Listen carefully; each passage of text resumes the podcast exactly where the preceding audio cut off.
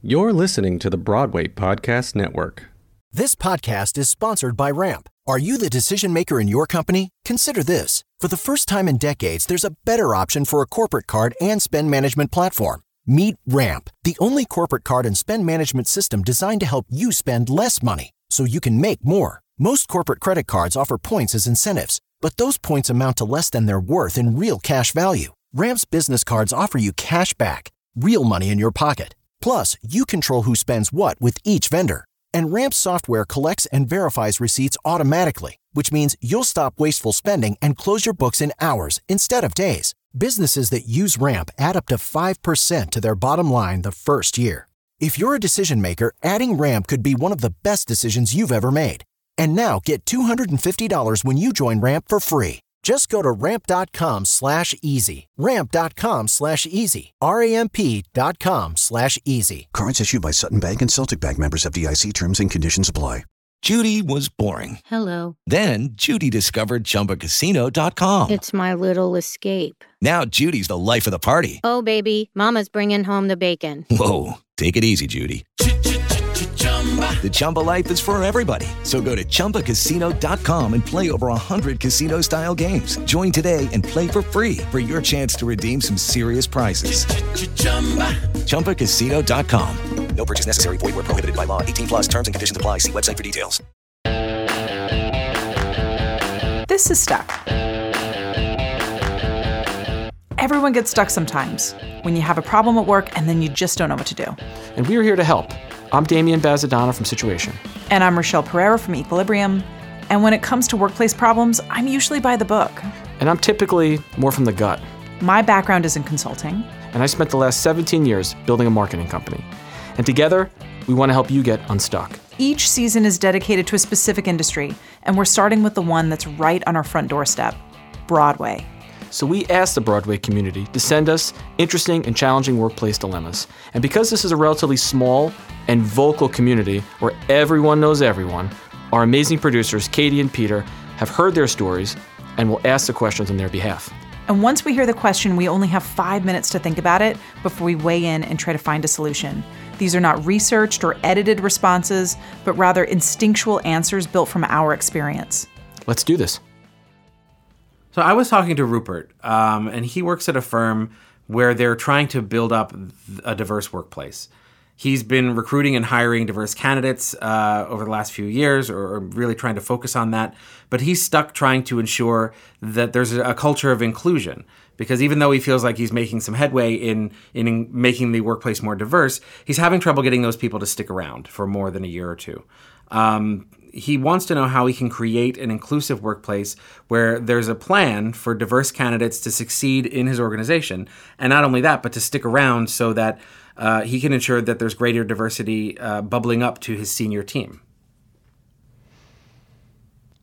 Got it. And certainly this conversation is happening across Broadway. So I think it's, it's Rupert's problem, but it's probably everybody's problem. Exactly. Fair to say? Yes. Oh, yeah. yeah. Uh, and by diversity, what do you mean? Uh, I think then when he looks at the landscape of the people in the office, he just sees a lot of sameness, same age, same skin color, same gender, and so he wants to you know mix that up and make sure that the diversity in all of its facets is being addressed. And, and when he looks at his workplace, he can say, no, this this is a multitude of voices that are bringing different perspectives into the room. So that could be age, that could be gender, sexual orientation, uh, as, as much of it as he can, so that he's hearing from different voices. Got it. What does success look like? Retention? Is that essentially what it is? Like in the, in the near term, it's definitely retention. I, I think he's he's sensing uh, he has a fear that maybe the reason that people aren't sticking around is because he hasn't already achieved this diversity. Yeah. And the people that come in aren't seeing other faces like theirs. Yep. And and so they're asking themselves, you know, do I see a future here? So he wants to try and reassure those people that this is something they're actively working on and that they are a key to helping with that. Gotcha. And you might not have the answer to this, but have they done exit interviews with They people do. who have left? And Yeah. uh, did that yield any interesting information? Uh, I think it, it is yielding information that uh, he's hearing various different things. A lot of it is just you know kind of wasn't a good fit, or you know I didn't think the job was necessarily. So he's trying to interpret what he's hearing in those exit interviews. Um, But it's not specific. It's it's not specific that he has a, a grasp yet on what he can do to really solve the problem and make sure that the people are sticking around. Got it. Okay.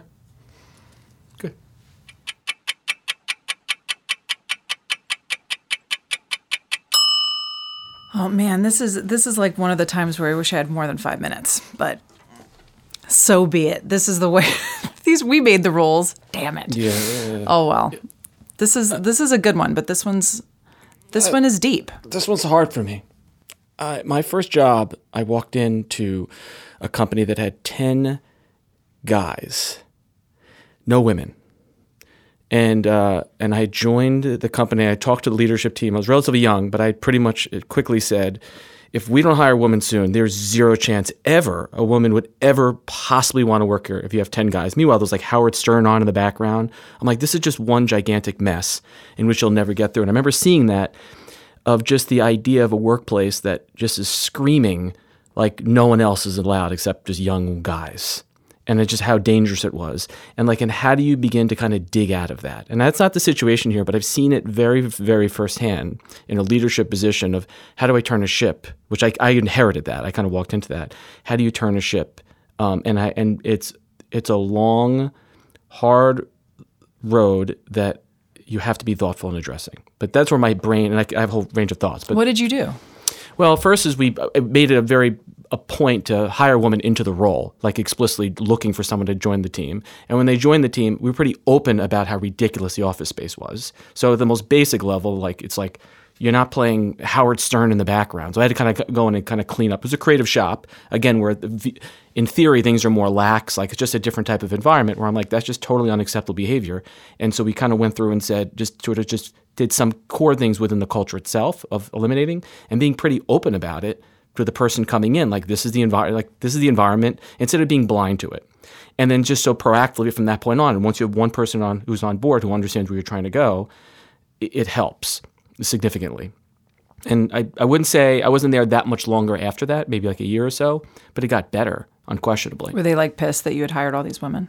No, They're like, get out of Way here. to go! Put their Howard Stern back on. No, I think, and, and I, you know, I, could, I don't want to. I have a whole strain, uh, you know, stream of thought on this, but um, it's very personal. I've seen it firsthand, and it's very, very tricky. And I deal with it as an agency owner now. I deal with it, right? I deal with it. This is a recurring issue because it's essentially people. You're if you do nothing, you self-select on who your your hiring is all self-selection process and you get what you know and you know what you do and there's like this path that just takes you down a path and you go how did we get here and it's easy to if you look back in hindsight well of course you're in the situation that you're in you hire who you're comfortable with or who you're a reflection of or wh- wherever you start from so um, none of it's a surprise is then how do you retroactively now change that ship to be more mindful of going oh well this isn't good for the company we're not getting the best of the company because we have all the same people so Yeah.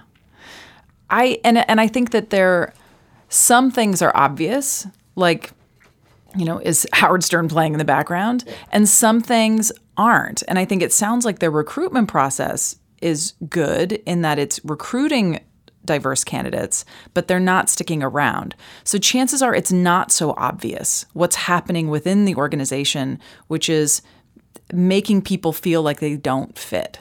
And so this is where I think it's not at a conscious level, it's at a subconscious level. So this is when we start talking about implicit bias. So what are the things that like most people would say I treat people fairly. I do, you know, I anybody who works for me is treated exactly the same way no matter what.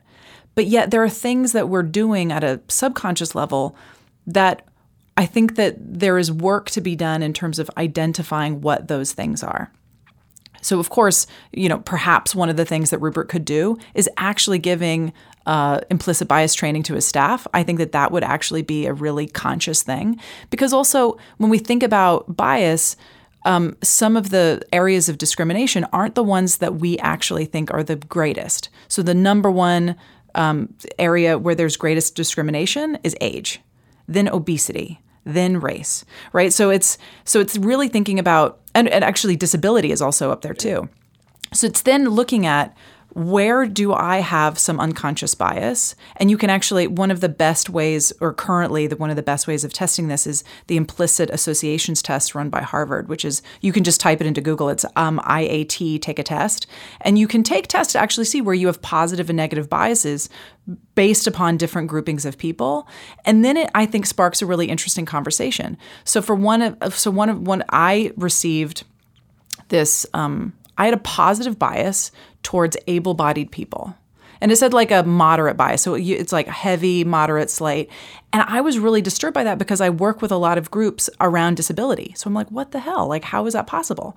And then I had to do a lot of self, like searching into myself to say, why is that? Who are the people in my circle that have disabilities and what are my feelings towards them? Both physical, mental, social, you know, disabilities. And so it really sort of, it's hard work. But that's when you start to say, if I have a positive bias towards able bodied people, how am I actually configuring my life in a way that makes it hard for people with disabilities to actually engage with me. So you can actually then go to your physical space to say, what are our doorways like? Do we have elevators? Do we have stairs? So that's like physical disability. But then if you think about things like, I don't know, are there lots of different shaped people here? Are there lots of people, if I run a digital agency, are there people with all different ages or do I just have millennials? So like there are lots of different things that you can start looking at to say, why don't we have diversity? How do we run our meetings? Is it mostly like the white men that are running the meetings? or are there other people who yeah. are running the meeting? You know, so like that's, but you have to do some personal work to really unearth what's happening within the di- the very small dynamics that are happening on a day to day basis. Yeah, I agree. It's, it's just so hard. Um, it's when I say hard, it's just it's you have to be very thoughtful on it, and it's it's deep. And totally uh, deep. and and mind you, just as someone as, as I'm running the company, like the amount of stress I have in a day to day world of all the things that kind of have to get done where does that fit into my set of priorities and how do i actually how do i literally tackle that stuff? Because like i totally agree with you. I probably have a our agency as a whole probably has a million different biases that i'm just blind to. And then when someone will tell me i'll go holy cow like that's horrible. We should be doing it this way. And that's how we've grown over the last 17 years of essentially i think what, so one some of the feedback that i had written down was i think the idea of a creeping an open ear to to the biases, literally from the people of the office. So creating an environment where people feel comfortable uh, speaking up. Um, the, and in terms of retention, I think one of the things is try to what we try to do at our agency, and we're trying to do a hell of a lot better job than what we've been doing uh, in terms of trying to make it even more inclusive than it is, is to try to create an environment that brings people together. In, in a whole range of ways, just purely social things, like kind of brings people together, and we try to align on either mission or values. And I think when you create an environment where we're all together and we're all trying to achieve the same thing, this does not get rid of all the biases that exist and all the other issues that we're probably doing wrong. But it does create a unifying space for a more uh, for a better opportunity for conversation to happen and for more likely successful outcomes. Um, so that's just more social gatherings and things like that, which I think has been very. We spend a lot of time, that. money, and energy in that. Uh, and you kind of bring people together, then I think people feel more comfortable. Yes. Um, but we've all, I, every person has a unique story to themselves in which they walked into a room and all of a sudden they didn't feel like they belonged. We've all been there. And um, so until you're in that, and it's hard to put yourself in someone else's shoes when they felt that way.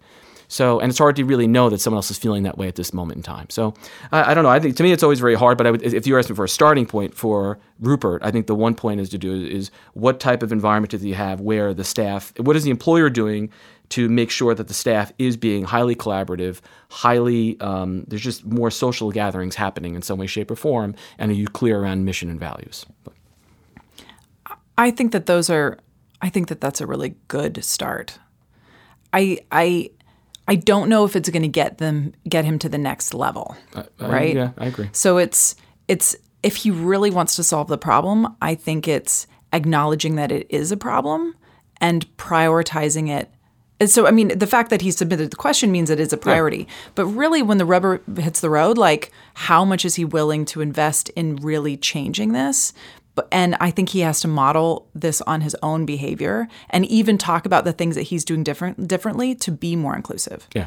So I um, went to a, a, a talk like a few years ago, and it was Brene Brown. And one of the things that she said, which really resonated with me, is she says, if you're a leader of an organization and you're not talking about discrimination, sexual harassment, um, bias, if you're not talking about these things, then that's the definition of privilege. It means you don't have to. It's not burning for you, but it's burning for lots of other people who it's impacting.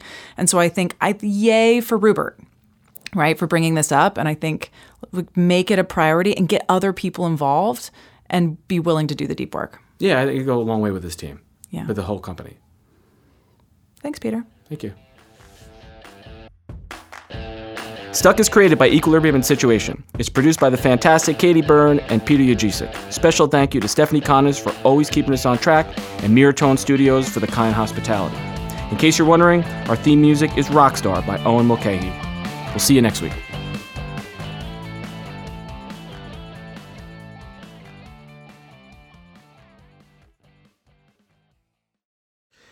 It's Leslie Odom Jr. here on the Broadway Podcast Network to tell you about the Rise Theater Directory, a program of Maestra Music. Rise is a national online resource designed to connect and empower backstage and administrative and creative theater professionals from underrepresented backgrounds. If you work or aspire to work in the theater community, this can help you find your next project. And if you hire theater professionals, search the Rise Theater Directory to find your next team. Create your profile now and get more information by visiting risetheatre.org. That's theater with an R E R I S E T H E A T R E dot org because only together we rise. Hello, it is Ryan, and we could all use an extra bright spot in our day, couldn't we? Just to make up for things like sitting in traffic, doing the dishes, counting your steps, you know, all the mundane stuff. That is why I'm such a big fan of Chumba Casino. Chumba Casino has all your favorite social casino style games that you can play for free anytime, anywhere with daily bonuses. That should brighten your day a little. Actually, a lot. So sign up now at chumbacasino.com. That's chumbacasino.com. No purchase necessary. Group. Void were prohibited by law. See terms and conditions. 18 plus.